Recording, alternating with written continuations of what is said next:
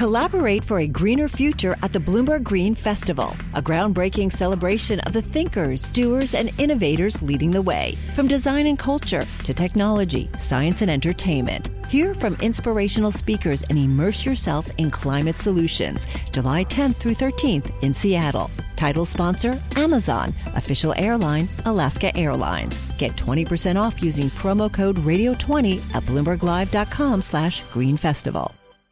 Now to another story we're watching from U.S. climate envoy John Kerry. He says the world can still win the fight against climate change. He says the upcoming United Nations summit will be, in his words, absolutely critical to that. Urgency was Kerry's central theme at the Bloomberg New Economy Forum in Singapore, weeks ahead of the COP28 summit in Dubai. John Kerry spoke with Bloomberg's Haslinda Amin. Let's go to part of that discussion. We're hopeful that the upcoming COP28 will produce progress, will produce concrete uh, achievements. Why? When we had disappointing results at the last uh, COP meeting. Well, maybe that's one of the reasons why. I, I think that people are well aware of how critical the situation is. Mother Nature has been sending us massive messages in the last years. We know we have to reduce the emissions. We know that the costs of not doing so will be much greater than the cost of doing so and will reverberate business. We'll see this up and down the food chain. You'll see increased cost and greater disturbance in the marketplace. So it's really smart. And by the way, good business to move into this new energy economy because there are a lot of jobs to be created, an enormous long transition. It, it really, eh, it's going to happen. The question is how fast and will we avoid the worst damages? The thing is, it's great to be hopeful, but you need concrete results. What realistically can happen, can be achieved? Well, yes, you do need realistic results. And we, we will have the global stock take, which is the first uh, ever under the Paris Agreement analysis of where we are. It has to be honest. It has to be you know, candid to everybody, identify the gaps in performance, and then lay out the road ahead. I think there's a broad agreement that we, we can and will do that. We have an adaptation report that will come in about the need for more adaptation effort. I think we will do that. We, in addition, have the standing up of a loss and damage fund. That will happen, I believe.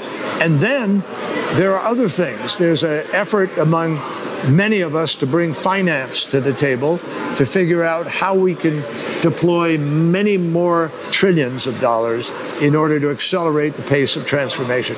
So I, am I'm, I'm hopeful that we will actually have landing spots for each of those. You talk about finance, you talk about funding.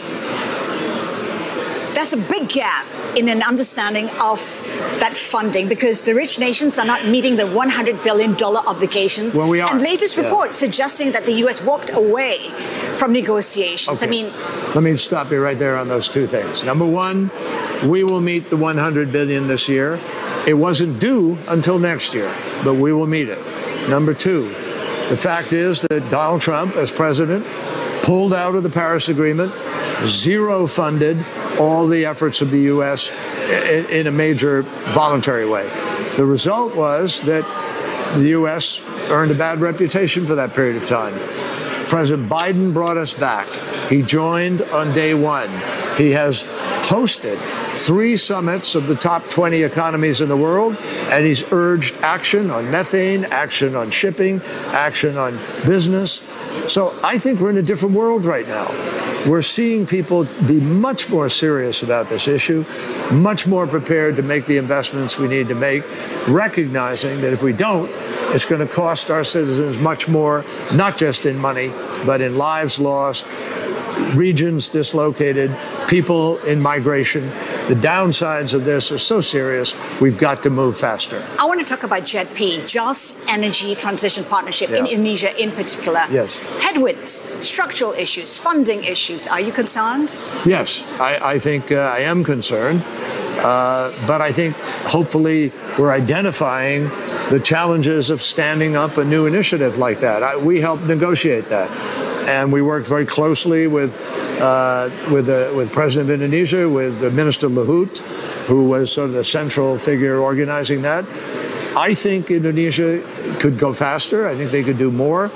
And we're working with them to try to figure out how to make that happen. We're also working with Vietnam. We're working with some other countries to accelerate this transition. Uh, these are big climate deals. How do you take that from paper to practice? What does it take? Why? Why is there so much? Uh, so many challenges. Because it's new. It's a little uncertain and scary to some people as to where it's going. Uh, you have vested interests. Coal industry doesn't want to move. Uh, and and so there's resistance. What will it take? I think it takes incentives, it takes structure, regulatory structure, it takes finance, and it takes leadership. And and I believe the world is moving much faster to a place where it's embracing these transitions. We all have to do it. It's not just Indonesia or Vietnam, the United States. We've been closing coal fired plants. President Biden passed the most the, the most powerful piece of environmental legislation in our history, and it is having a major impact on the creation of jobs and on accelerating the transition. So he has a vision. President Biden's a, a, a, a vision shared, I might add, by EU leaders, by Australia, by uh, Japan, by Canada, by uh, Korea, and others. We're not alone. And I think people are really coming together now with a much greater sense of conviction and of purpose and of knowledge about what we need to do. You talked about methane. It is key to the fight against climate change. Right. China came up with a plan.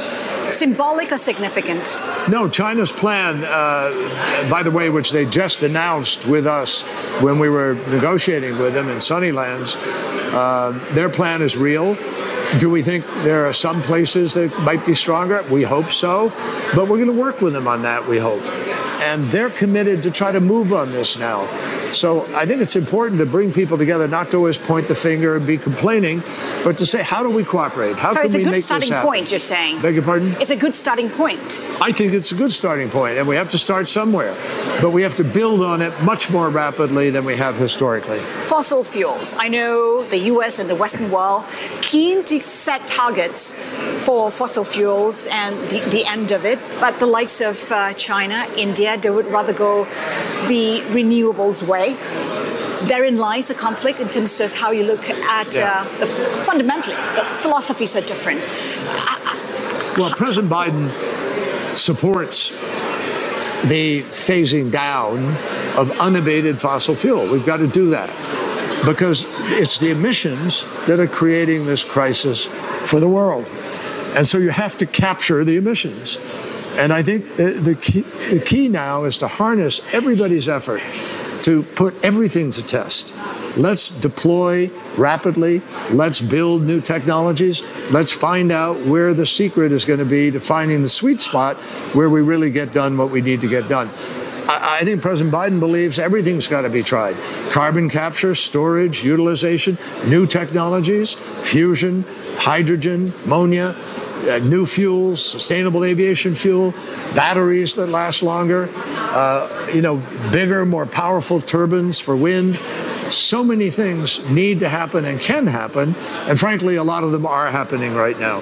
So uh, that's what excites me. I think there really is the potential here of breaking through, but the key will be organizing ourselves in, in Dubai and really embracing the policies that are going to make a difference. President Biden and Xi Jinping were meeting later this month. what do you hope to see? Well, I'll leave it to the White House to, to describe the expectations for that. But I think, I mean, just in larger terms, China and the United States need to find common ground to solve problems between us. There are some serious differences. At the same time, we're presented with this global existential threat. It's not a bilateral issue, it's all around the world. And so we have to find a way, even as we have some differences in other areas, we've got to find a way to, you know, break the ice and move forward. And as we do that, hopefully we can build confidence that we can also do the same thing in some of these other areas. It takes hard work, hard diplomacy. Uh, Secretary Blinken and the president are deeply committed to trying to find that breakthrough. And hopefully the conversations in California can uh, help us do that.